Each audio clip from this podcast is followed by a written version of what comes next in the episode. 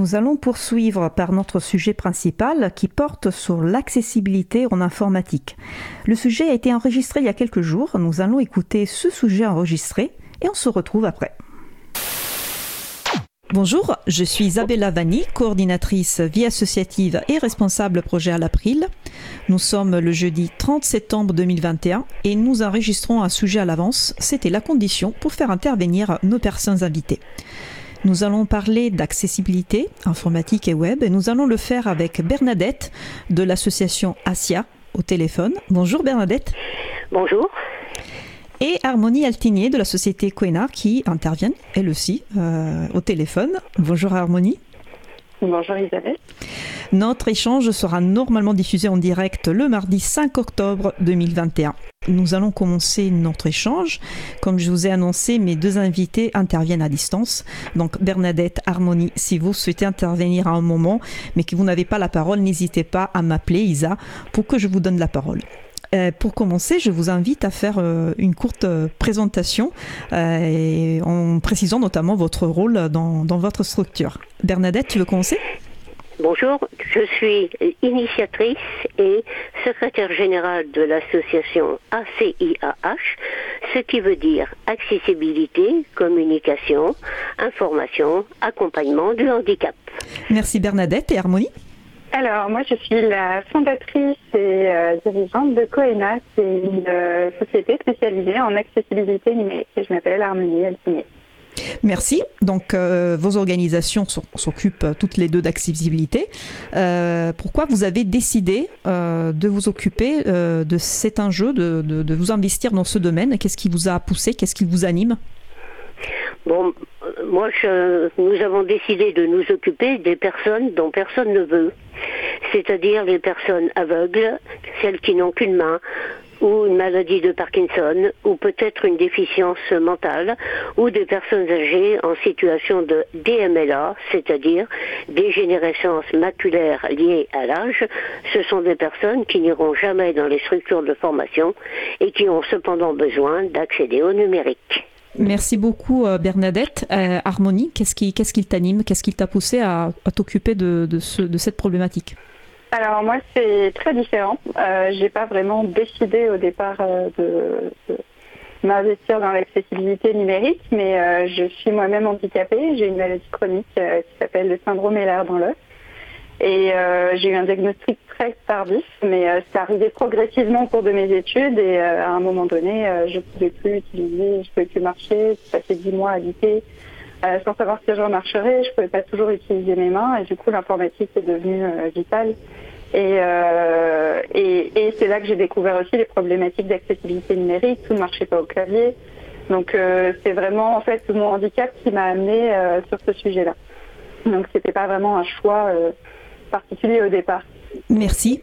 Donc, on j'ai dit en introduction euh, qu'on allait parler euh, d'accessibilité euh, informatique et web, mais on entend parler souvent aussi d'accessibilité numérique. Et il y a une autre expression aussi, technologie d'assistance, qui est qui est très utilisé. Donc peut-être que je pense que ça peut être utile euh, de donner une définition de ces termes différents euh, pour que notre public puisse se retrouver euh, mieux. Harmonie, puis-je te, te, laisser expliquer les, les différents termes que je viens d'énoncer Oui, bien sûr. Alors, accessibilité numérique, c'est le terme qui tend à englober le reste, c'est-à-dire accessibilité web, accessibilité informatique. C'est quelque chose de plus général, plus générique. Euh, et c'est à distinguer de technologie d'assistance, même si euh, c'est un but commun.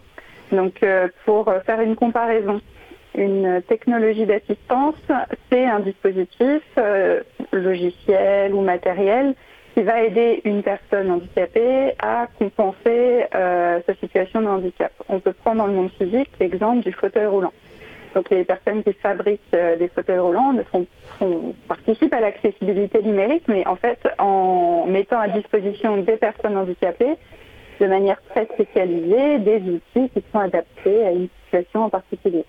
L'accessibilité numérique, euh, qui est quelque chose d'assez codifié, qui est normé, il y a des définitions même au niveau de la loi, euh, c'est l'autre côté. C'est-à-dire si j'ai un fauteuil roulant et qu'il y a un escalier, euh, ben, je pourrais pas l'utiliser. Donc euh, nous, on est du côté accessibilité numérique, c'est-à-dire d'accompagner les gens qui, fabriquent des logiciels, des sites web, euh, des applications mobiles ou que sais-je, à faire en sorte de prendre en compte dans leur conception et dans leur façon de développer les normes et les besoins des personnes handicapées qui elles-mêmes sont dotées de ces technologies d'assistance pour que ça fonctionne. Donc si on continue l'analogie, c'est euh, ben, leur dire qu'il faut mettre une rampe, euh, qu'il faut élargir les portes, euh, voilà.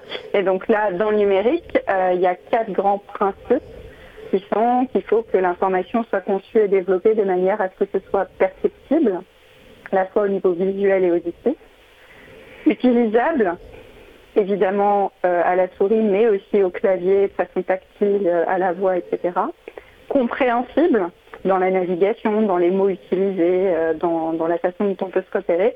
Et enfin, robuste. Le quatrième principe robuste, c'est vraiment coder selon les standards de manière à ce que ça fonctionne avec tout type de technologie actuelle et future. Merci d'avoir euh, précisé euh, ces quatre principes. D'où ils sont tirés?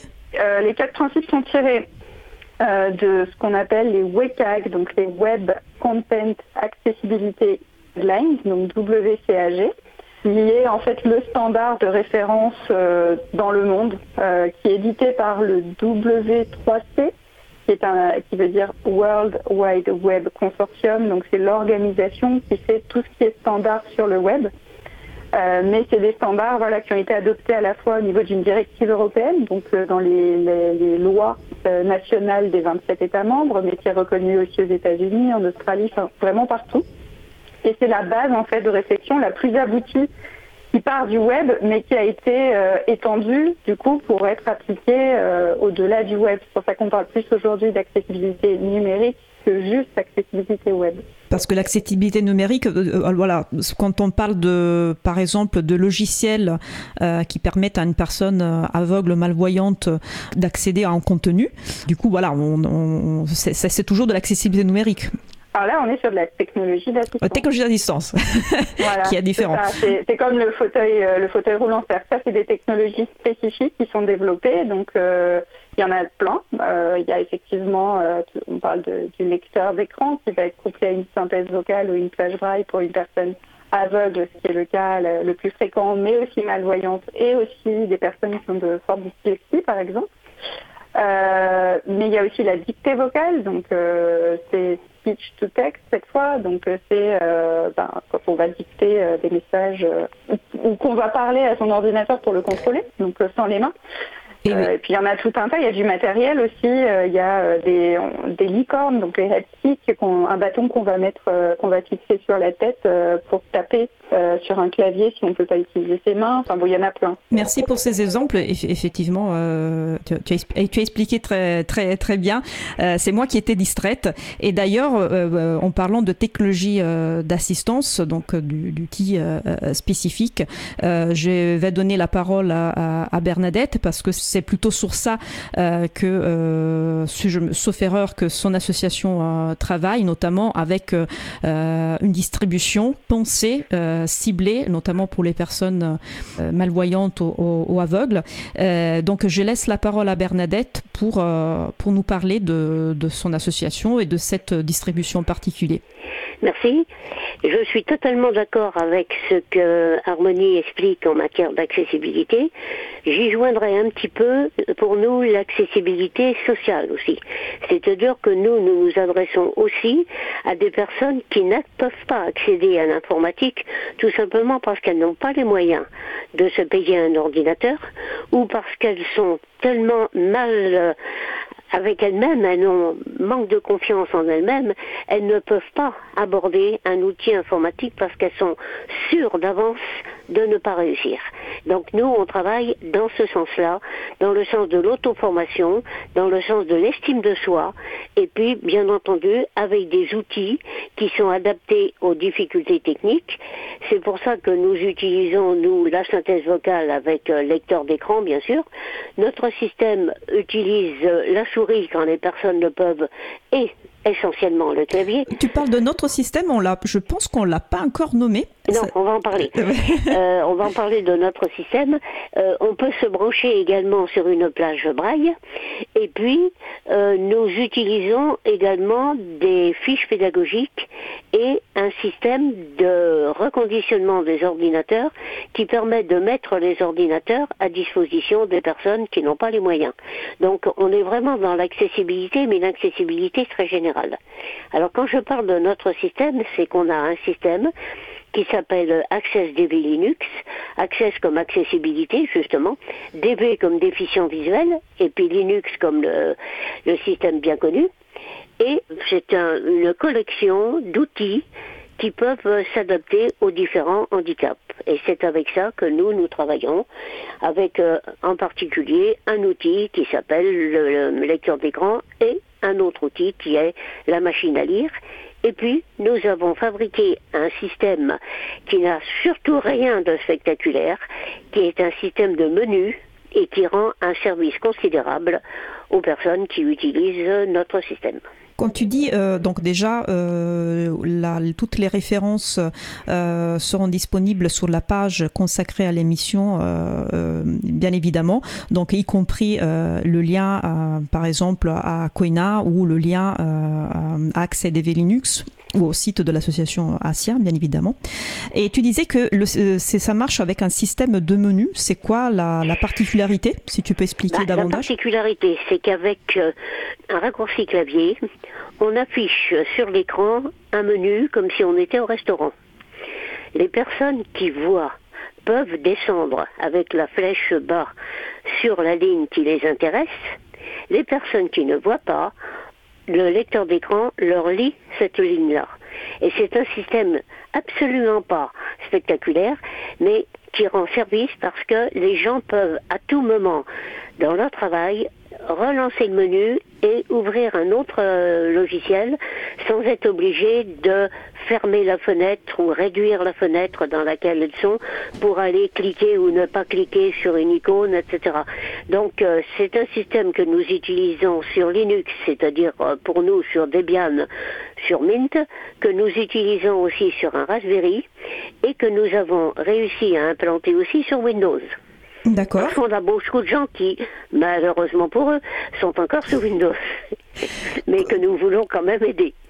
Bien sûr, donc euh, pour rappel, effectivement, euh, nous recommandons d'utiliser des logiciels libres et, aussi un système d'exploitation libre, mais parfois on n'est pas euh, prêt à, passer un système d'exploitation libre tout de suite. Ben, il n'y a, pas de problème, on peut, on peut s'y approcher progressivement. C'est un chemin, c'est un cheminement. donc merci pour pour ces précisions. On, parle beaucoup, là on a parlé de, de GNU Linux, donc le, le système d'exploitation libre. tu as cité des, logiciels, notamment un lecteur d'écran, on l'a pas nommé. C'est le logiciel Orca, c'est bien ça, Bernadette? C'est ça. Qui est un logiciel euh, libre. Et donc, euh, j'ai envie de, rentrer tout, tout, de suite dans, dans de, vous poser tout de suite une question que j'avais pensée pour plus tard.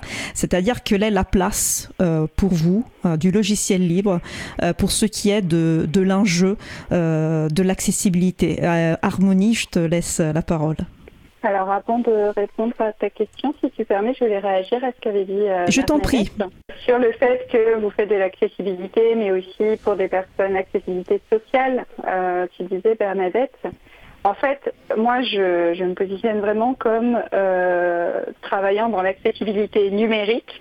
Et l'accessibilité numérique, c'est pas pour tout le monde, c'est pour les personnes handicapées. Et j'y tiens. Mais dans la définition de l'accessibilité numérique, il faut que ce soit pensé dans une optique de conception universelle. Ça fait partie, en fait, tous ces termes-là, ils sont définis dans ce qu'on appelle la Convention relative aux droits des personnes handicapées des Nations Unies, que la France a ratifiée euh, parmi d'autres États.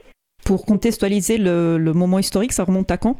La convention, il me semble que c'est 2003, ratifiée par la France en 2007, euh, si je ne m'abuse. J'ai peur de dire des bêtises. Euh, je suis en fin de journée. Non, je pourrais vous donner les, dates précises. D'accord, début, début, année 2000 et puis ratifié en France euh, plus tard. Voilà, c'est ça, il me semble. Mais, euh, mais du coup, et nous, on a une loi, euh, une loi, la grande loi accessibilité numérique qui est basée sur cette, qui est censé en tout cas être basé sur cette convention de l'ONU, qui date de 2005, dans sa première version, du 11 février 2005. Et euh, du coup, la conception universelle, le principe, c'est de dire, euh, il y, a, un slogan euh, du W3C que, j'aime bien qui dit que l'accessibilité numérique, c'est nécessaire pour certains, mais utile à toutes et tous. Et ça doit être vraiment pensé comme ça, mais je tiens quand même à dire que pour moi, l'accessibilité numérique, et pas que pour moi, hein, pour la définition aussi légale, c'est pour les personnes handicapées et ça doit bénéficier au plus grand nombre. Et pourquoi j'insiste là-dessus? Parce que le travers que je vois, c'est qu'on entend beaucoup parler d'inclusion. Je sais pas, vous avez dû entendre parler, c'est un peu la tarte à la crème, l'inclusion.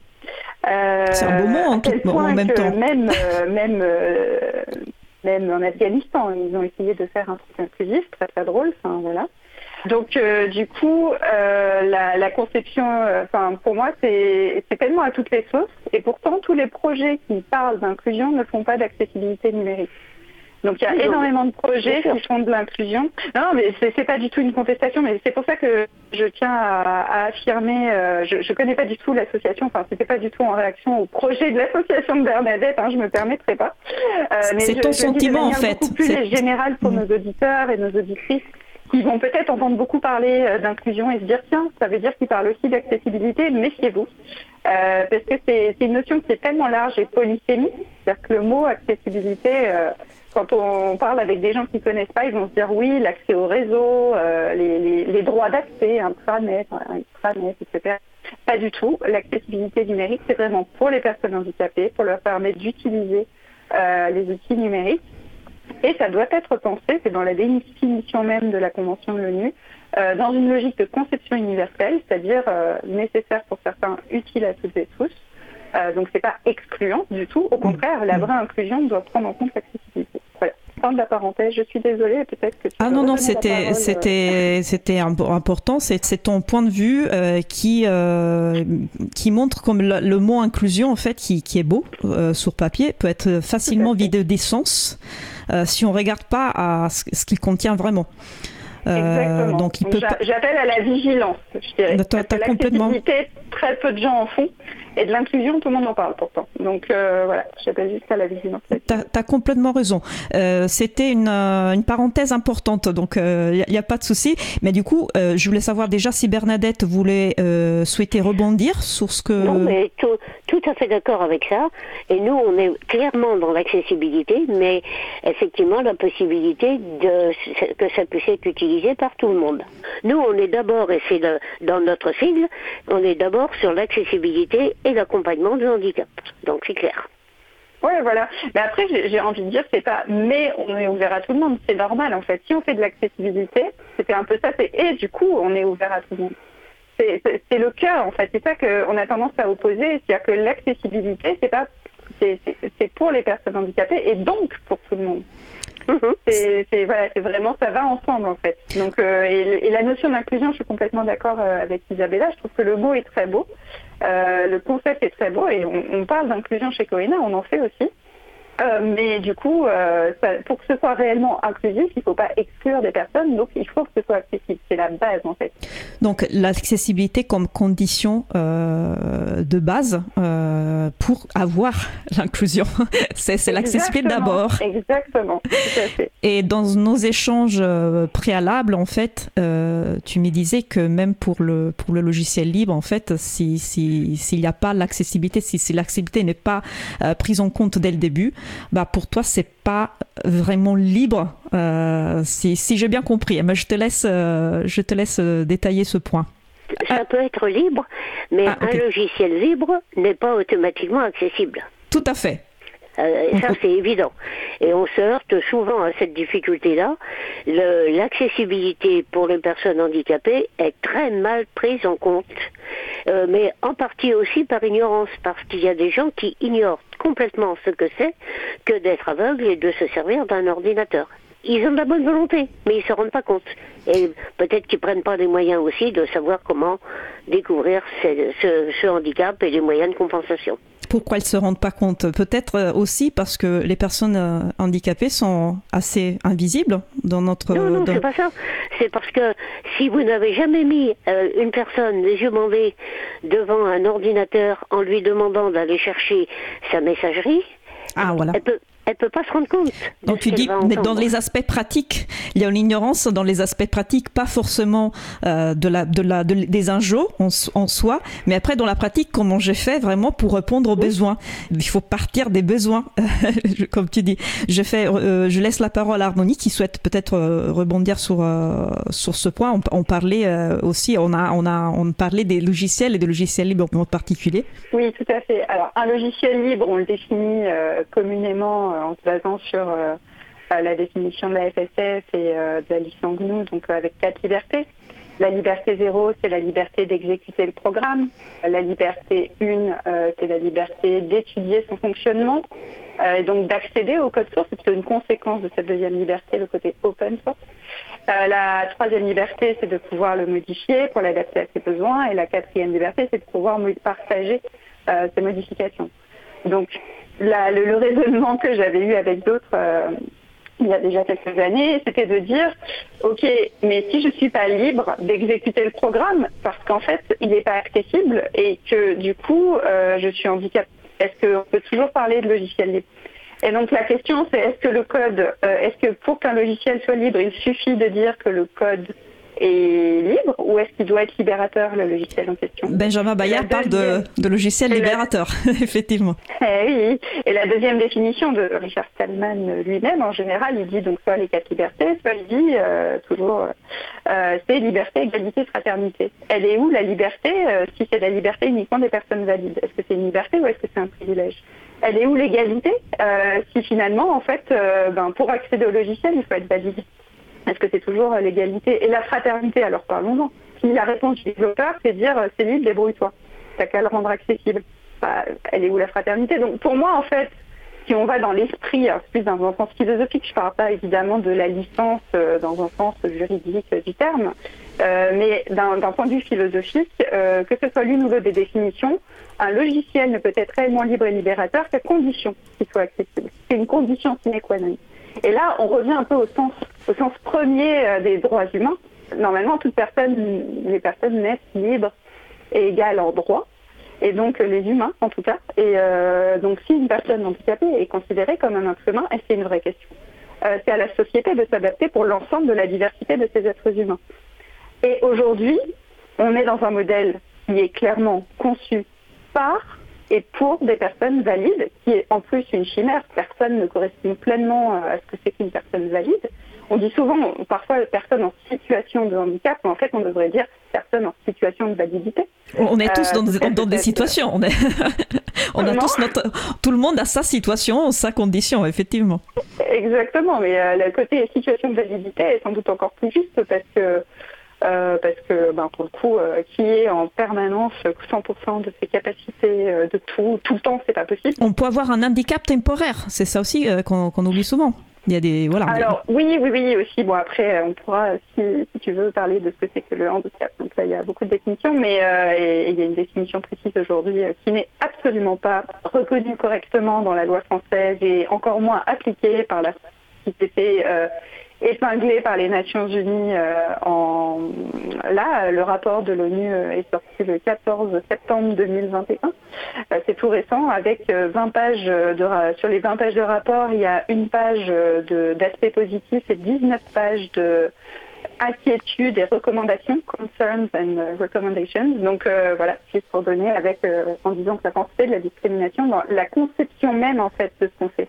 Et ça a totalement un rapport avec la façon dont on conçoit euh, les logiciels libres ou pas, euh, évidemment, mais du coup, c'est encore plus fort, je trouve, euh, dans le logiciel libre, puisque le logiciel libre se veut éthique, le logiciel libre se veut libérateur, le logiciel libre ben, donne un peu des leçons morales aussi, hein, quand on est engagé, évidemment, je l'ai fait aussi. Hein, donc, là, du coup, allons au bout du sujet. Est-ce que vous êtes vraiment libre si vous n'êtes pas accessible? Ma réponse est non.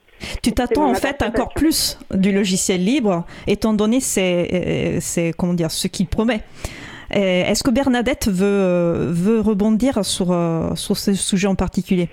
Non, bah, je trouve que Harmonie, euh, qui est dans une situation de handicap, puisqu'elle nous l'a dit, a parfaitement analysé les choses. Et je voudrais bien que les, décideurs, euh, un petit peu partout, prennent en compte ce qu'elle a dit. Merci beaucoup. Bah, écoutez, je pense que euh, je remercie déjà pour euh, pour vos interventions et je vous propose euh, de faire une courte pause musicale pour donner une respiration à notre conversation. Nous reprenons tout à tout à l'heure. Nous allons écouter donc une musique, un morceau de musique qui s'appelle Terre de couleur par l'eau. Et on se retrouve juste après. Belle journée à l'écoute de Cause Commune, la voix des possibles. Cause commune 93.1 Le soleil m'a donné différentes couleurs, gris comme les nuages, rouge comme la peur. Et c'est un rien qui fait tout, tout comme chaque cœur.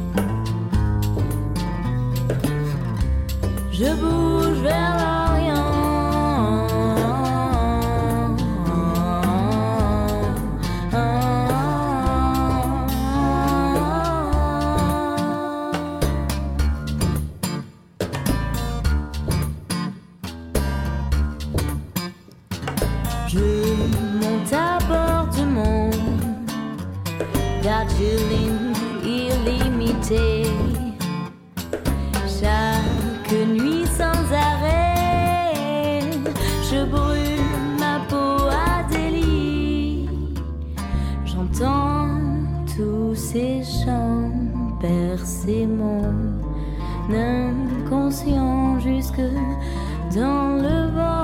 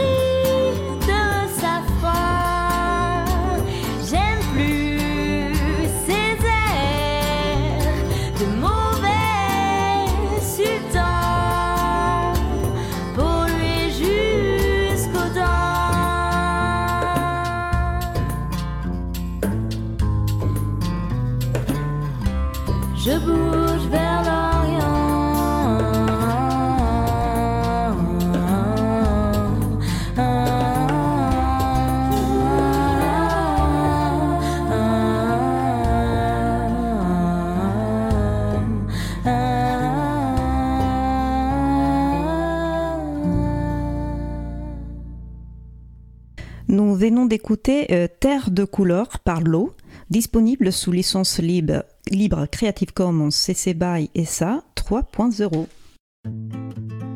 Retrouvez toutes les musiques diffusées au cours des émissions sur causecommune.fm et sur april.org. Libre à vous, libre à vous, libre à vous. L'émission de l'April sur les libertés informatiques. Chaque mardi de 15h30 à 17h sur Radio Cause Commune, puis en podcast. Nous allons poursuivre notre discussion. Nous échangeons avec euh, Bernadette et, Harmonie sur le thème de l'accessibilité informatique. Donc euh, euh, Bernadette fait partie de l'association ASIA et Harmonie Altigné fait partie de la société Quena.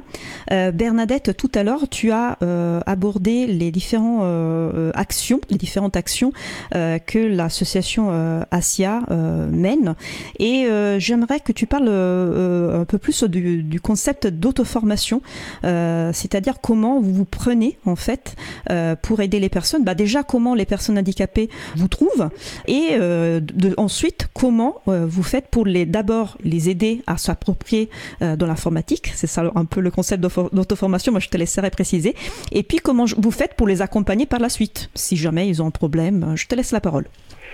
Eh bien, les personnes nous trouvent en partie par notre site internet, qui a une fréquentation importante, euh, y compris à l'international, puisque nous avons une cinquantaine de pays différents par jour qui viennent voir notre site internet, parce que c'est un site qui donne euh, l'utilisation des raccourcis clavier, je dirais à 95% du site, ce sont des raccourcis clavier et qu'on ne trouve guère ces explications ailleurs, parce que en fait c'est nous qui les avons mis au point. Ce sont des raccourcis qui existent, mais ce que nous avons mis au point, c'est l'explication. Donc d'une part, ils nous trouvent euh, ainsi. D'un autre côté, nous faisons des communiqués de presse dans la presse locale ou dans la presse euh, des collectivités euh, territoriales. Et les personnes, à ce moment-là, viennent, nous voir, voir comment fonctionne notre système, et puis nous pouvons les aider. Alors pour les aider, nous utilisons effectivement l'auto-formation parce que ce que nous souhaitons, c'est qu'elle soit le plus rapidement possible autonome. Donc, nous ne faisons pas du tout un enseignement type euh, école, nous faisons un accompagnement. C'est-à-dire que quand une personne arrive pour la première fois, nous mettons à côté d'elle un bénévole. Donc nous avons un bénévole pour une personne. Quand les personnes sont un petit peu plus expérimentées, nous mettons un bénévole pour deux personnes.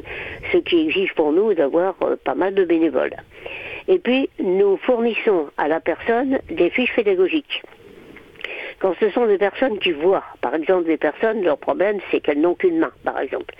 Quand ce sont des personnes qui voient, eh bien, elles lisent elles-mêmes la fiche, elles font elles-mêmes les manipulations, le bénévole à côté est surtout là pour les rassurer et pour leur dire que ce qu'ils font, c'est bien. Ce qui nous importe, c'est que la personne fasse par elle-même, qu'elle emporte les fiches à la maison, mais qu'elle sache au bout de la première séance que déjà, elle a commencé à réussir. Elle gagne en confiance. C'est très important. Et puis quand ce sont des personnes, donc on a à peu près 135 fiches pédagogiques destinées aux personnes voyantes. Et puis quand ce sont des personnes aveugles, nous avons des fiches particulières qui sont non pas en ODT ou en point doc, mais qui sont en point TXT, c'est-à-dire en format texte. Et ces fiches ont été rédigées spécialement pour les personnes aveugles avec la collaboration de personnes aveugles qui les ont relues, amendées, complétées, etc. Parce que lorsque on dit à une personne qui voit qu'elle peut faire un clic droit, on ne peut pas dire à un aveugle de faire un clic droit parce que la souris ne la voit pas. Donc nous, il faut qu'on leur dise de faire un menu contextuel. Et beaucoup de gens qui voient ne savent même pas ce que c'est qu'un menu contextuel. Donc nous, il faut qu'on explique que sur un clavier externe, il y a une touche menu, ou alors qu'il faut faire le raccourci clavier MASH F10. Donc nous avons re-rédigé une centaine de fiches de façon à ce qu'elles puissent être utilisées comme ceci pour les, pour les aveugles.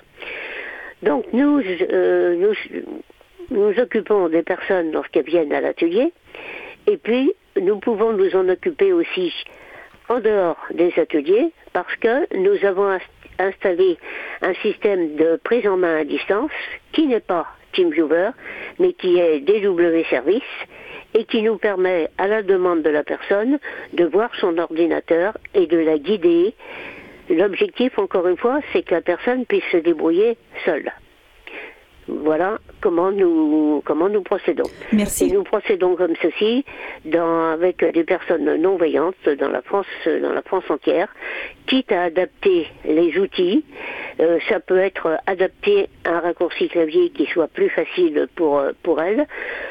Ça peut être aussi créer une ligne dans le fameux menu dont je vous ai parlé, qui leur permette d'accéder plus rapidement je pense par exemple à des personnes qui veulent aller sur la bibliothèque sonore de l'association Valentin Eh bien, nous avons fait une ligne pour qu'elles puissent rapidement se connecter une autre pour qu'elle puisse chercher les livres par titre ou par euh, auteur. Et puis ensuite, euh, nous leur avons appris à télécharger le livre dans leur dossier téléchargement, à le dézipper, à le copier-coller pour pouvoir euh, l'utiliser sur une clé USB et un lecteur externe. Et notre satisfaction, c'est quand les personnes nous disent oui, finalement, c'est assez facile. Alors que beaucoup de personnes voyantes ne seraient pas capables de faire ça, du moins dans un premier temps. Merci. Donc tu as cité euh, l'association euh, oui qui défend les droits des déficients visuels. Tu parlais de l'accompagnement à distance et du fait que vous pouvez, euh, grâce à ça, aider des personnes dans toute la France. Oui. Et en fait, votre association, elle a, elle a, elle a son siège, tu, tu- si je me souviens bien, à, à- à Châteaubriand, c'est ça? Oui, mais en fait, euh, finalement, la- l'activité, ça se passe dans la France entière. Euh, comme tu me disais, euh, même, les, euh, même les fondateurs de l'association étaient à trois, à- dans trois lieux différents. Et vous arrivez à, aider autant, autant de personnes. Et vous avez aussi beaucoup de bénévoles. Comment vous, vous, vous recrutez les bénévoles? Bien, les bénévoles, on en a sur place euh, 20 à 25. D'une part, ce sont des gens en retraite qui déjà étaient à l'aise avec l'ordinateur, du moins avec Windows. Donc là, on leur montre comment travailler avec euh, Linux. Et puis autrement, ce sont des personnes qui ont démarré l'informatique à zéro. Et puis dès qu'on a vu qu'elles étaient un petit peu plus à l'aise, on leur demande d'être bénévoles, sachant que leur travail n'est pas d'en- d'enseigner aux autres, mais d'accompagner et de rassurer.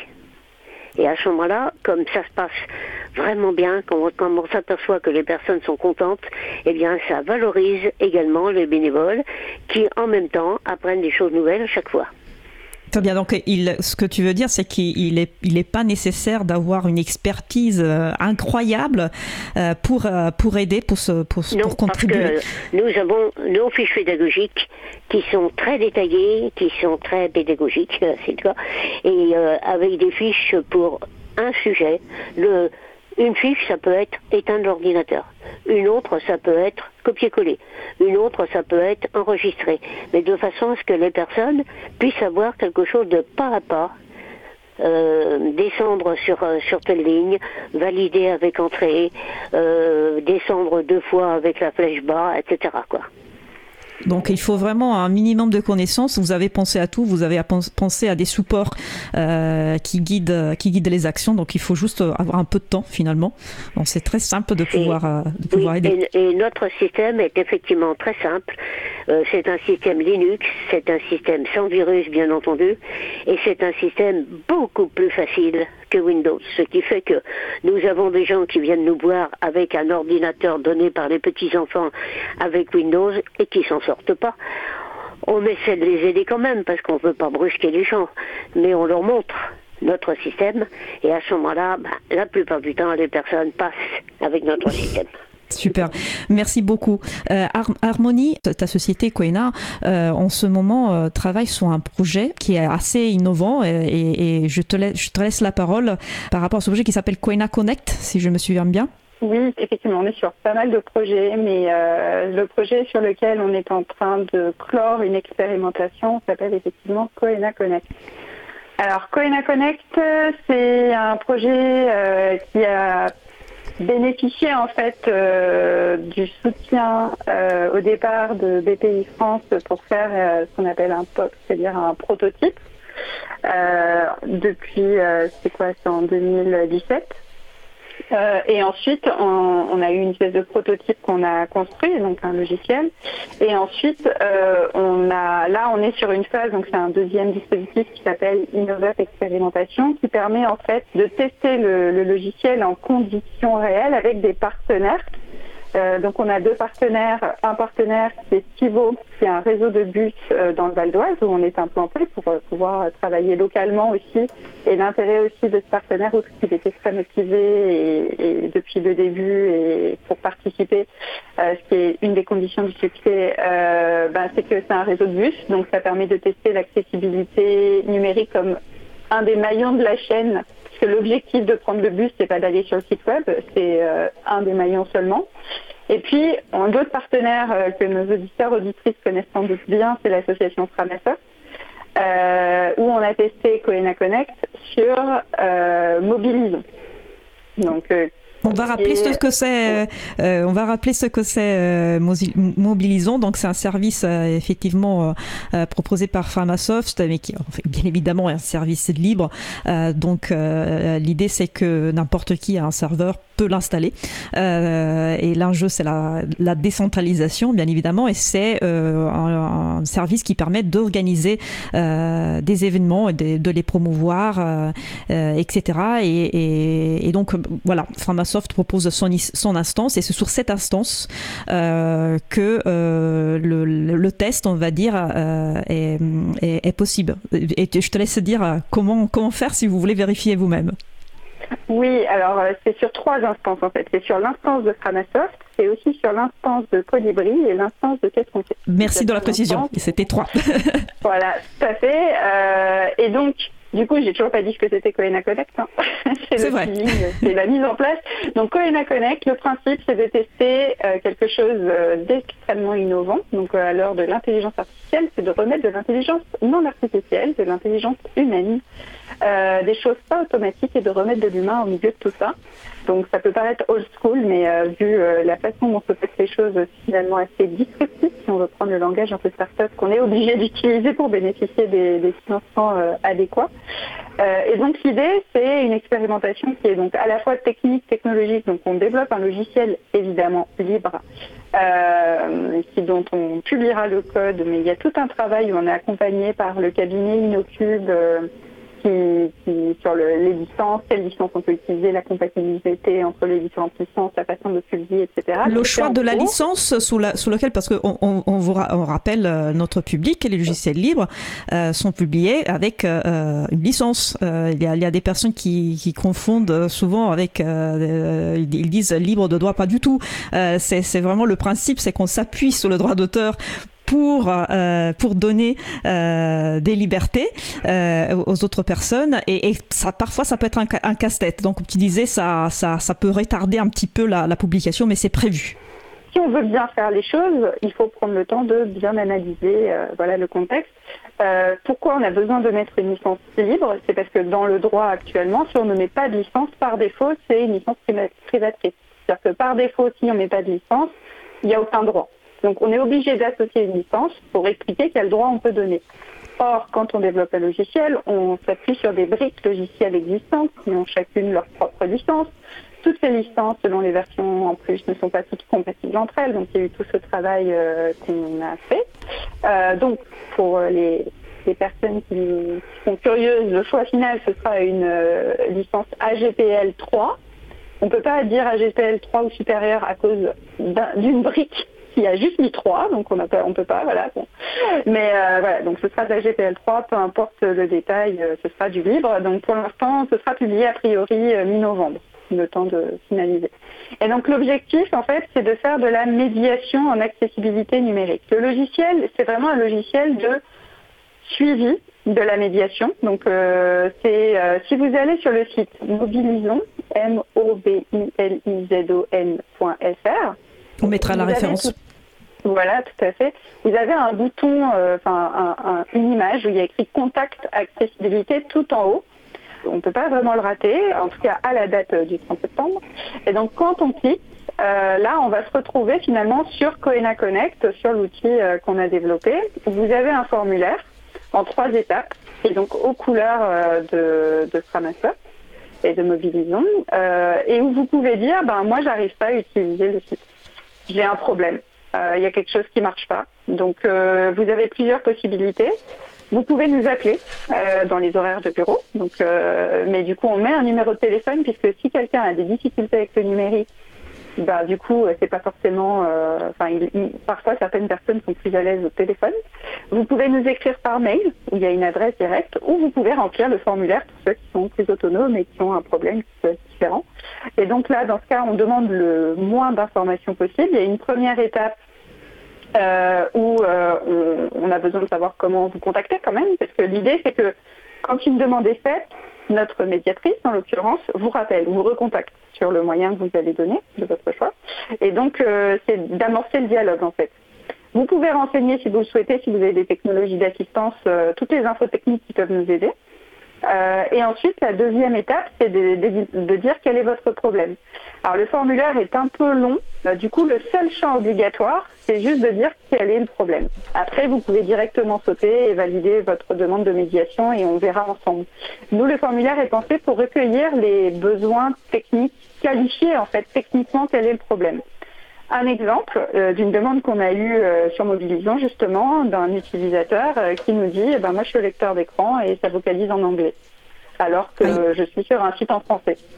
Alors, la solution qui était connue en plus de Framasoft, parce qu'ils avaient eu euh, déjà, ils avaient fait faire des audits, euh, mais ils un audit, le problème de l'audit, c'est qu'il y a beaucoup de problèmes qui sont remontés, on ne sait pas ce qui est prioritaire, euh, et puis du coup, ils sont, Framasoft de grandes choses, mais avec une toute petite équipe, donc ils peuvent pas, voilà, c'est compliqué de tout gérer. Ben là, du coup, on avait un cas très concret d'un utilisateur, et la solution bah, était simple, c'est-à-dire qu'il fallait changer le, technique. Je le dis quand même pour ceux que ça intéresse, mais euh, donc c'est dans le HTML, sur la balise HTML, le code langue, l'attribut langue euh, avait un code figé qui était en EN, donc en anglais, qui va activer la synthèse vocale en anglais. Euh, alors qu'il faut que ça change selon la langue de la page. Donc ça les met en français, mais que quand on passe en anglais ou il y a plein de langues, ça change à chaque fois. Et donc ça, Thomas, le développeur du projet, l'a corrigé assez vite. On a vérifié avec euh, l'utilisateur qui, que ça a fonctionné pour lui, que tout allait bien. Il a dit oui, qui était satisfait, et voilà. Donc ça, c'est un exemple d'une demande de médiation qu'on a traitée. Donc ça permet de recueillir euh, une remontée euh, d'anomalies, donc de prendre en compte un besoin et de, de, le suivre et de le régler finalement assez, assez rapidement si c'est si c'est possible. Euh, dans, dans, ce cas-là, tu as décrit un cas qui était assez facile et rapide pour le développeur. développeur. Alors plus ou moins en fait, euh, assez facile et rapide, c'est-à-dire que c'est nous la promesse qu'on fait, c'est-à-dire que Coena, on est bon, on est voilà professionnel, on est expert du domaine. Euh, y compris techniquement, y compris dans le code. Donc nous, c'est de vraiment faire la médiation, c'est-à-dire de recueillir euh, la parole, le besoin, la difficulté de la personne handicapée ou de la personne tout court, parce que justement, on parlait d'inclusion. Euh, notre service, la question s'est posée très vite. Est-ce qu'on traite euh, que des demandes de personnes handicapées? C'est stupide, parce que je vais pas demander la carte aux gens. Enfin, je, je, vois pas comment on peut faire ça. Donc, c'est clairement pour les personnes handicapées, on le dit, mais on accepte toutes les demandes. Et pour moi, l'inclusion, ça devrait être ça. C'est d'abord pour les personnes handicapées, mais évidemment, quelqu'un a un problème quel qu'il soit, euh, ben, on, l'aide si on peut. Euh, et du coup, ce qui est très intéressant dans les statistiques qu'on a sur, euh, sur les, sur les remontées qu'on a eues sur ces deux partenaires en quelques mois, ben, on doit avoir du 50-50, c'est-à-dire que 50% des gens qui ah, demandent de l'aide ne sont pas en situation de handicap et ils n'y arrivent pas quand même. Et du coup, grâce à l'accessibilité, on peut les aider. Et c'est ça la force de l'accessibilité. Bernadette veut rebondir peut-être? Ah oui, bah tout à fait. C'est effectivement les, les, les, situations qu'on rencontre. Il n'y a pas que spécifiquement les personnes euh, avec un handicap reconnu. C'est ça, et du coup, euh, reconnu, alors encore moins, parce que la reconnaissance, euh, franchement. mais bon, du coup, ça c'est un autre débat, mais du coup, l'inclusion pour moi c'est ça, c'est on est inclusif, c'est-à-dire même pour les personnes valides. Donc c'est plutôt dans ce sens-là. l'inclusion. On part de la base et on est inclusif, c'est-à-dire qu'évidemment, on accepte d'aider, y compris des personnes valides qui n'ont pas de handicap particulier. Euh, c'est ouvert à tout le monde. Et ce qui est intéressant aussi, c'est qu'il y a souvent le préjugé de dire euh, oui, mais si c'est écrit pour les personnes handicapées, ils vont pas s'en saisir. La preuve que les gens, ça les dérange pas qu'il y ait accessibilité. Hein. Ils ont besoin d'aide, ils nous appellent, même s'ils ils s'en fichent qu'il y ait écrit handicap, accessibilité, ça les rebute pas du tout. Donc, euh, souvent, c'est des idées reçues. ils, profitent, ils profitent du service complètement. Exactement, mais mm. c'est positif. Moi, je trouve ça bien. Absolument. Mais merci beaucoup euh, d'avoir présenté ce projet. Euh, les partenariats, c'est important et je pense qu'il y a un partenariat dont Bernadette souhaitait parler. On n'a pas énormément de temps, mais je crois que vous avez réussi à, produire des logiciels très utiles grâce à ça. Bon, euh, nous, nous avons un projet aussi. C'est un projet de machine à lire. C'est-à-dire euh, la possibilité pour un aveugle d'avoir euh, une petite, un petit boîtier qui lui permet de prendre la photo d'un document papier, là, là où il se trouverait, par exemple au restaurant, que l'ordinateur analyse le texte et lui le restitue vocalement On a commencé à travailler dessus. La partie euh, logicielle est bien avancée. On est rendu à la partie technique, c'est-à-dire adapter une micro-caméra sur un Raspberry et puis, bien entendu, euh, un haut-parleur et puis une, batterie. Et nous travaillons ce projet-là avec une entreprise qui est une entreprise dans le domaine euh, traditionnel, mais qui est en train de préparer euh, en particulier l'introduction de l'intelligence artificielle. Et puis cette entreprise qui nous accompagne de très près nous a fabriqué à notre demande deux petits logiciels dont nous avions besoin. Un qui permet de remplir un chèque euh, directement euh, sur l'ordinateur même quand on ne voit pas. Et le deuxième qui permet d'apprendre à taper euh, sur les claviers et à prendre la machine sans regarder les doigts. Alors il existe un système qui permet de le faire avec Windows, mais il n'existait rien qui permettait de le faire avec Linux, et cette entreprise euh, nous, le, nous le fabrique. Et ça, c'est un partenariat auquel nous tenons beaucoup. L'entreprise s'appelle Digital for Better, et euh, ça nous fait beaucoup de bien d'être ainsi accompagnés dans notre travail et dans nos, dans nos buts communs.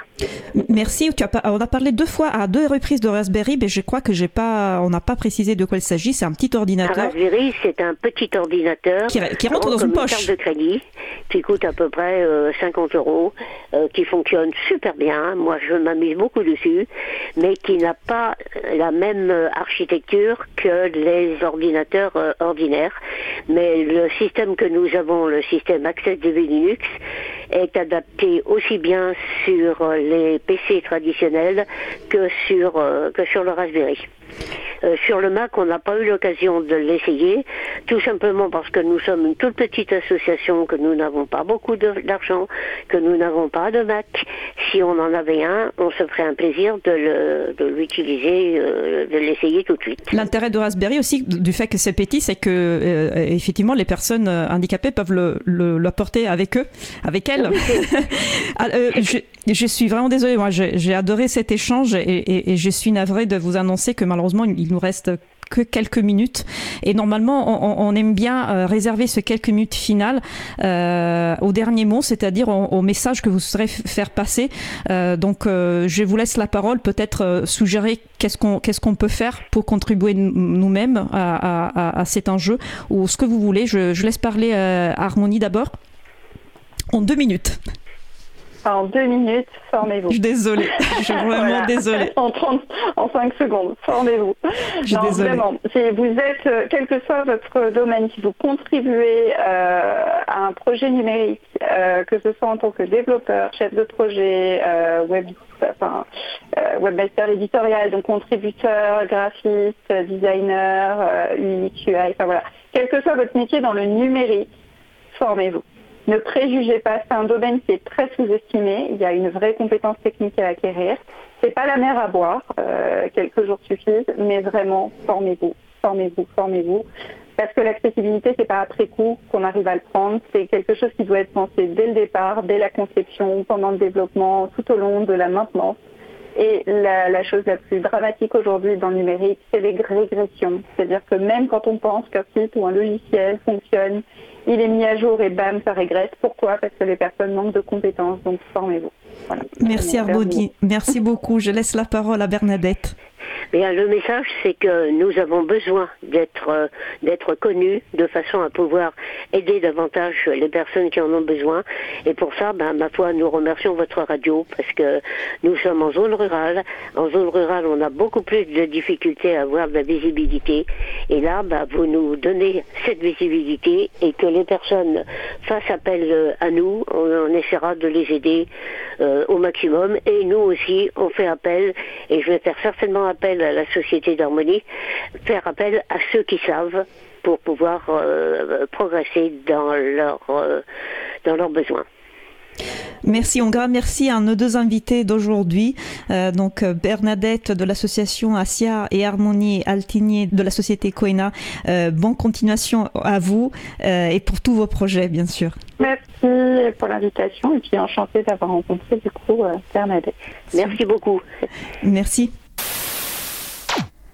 Vous êtes de retour en direct sur Radio Cause Commune. Nous venons d'entendre un sujet euh, enregistré il y a quelques jours consacré au sujet de l'accessibilité euh, en informatique.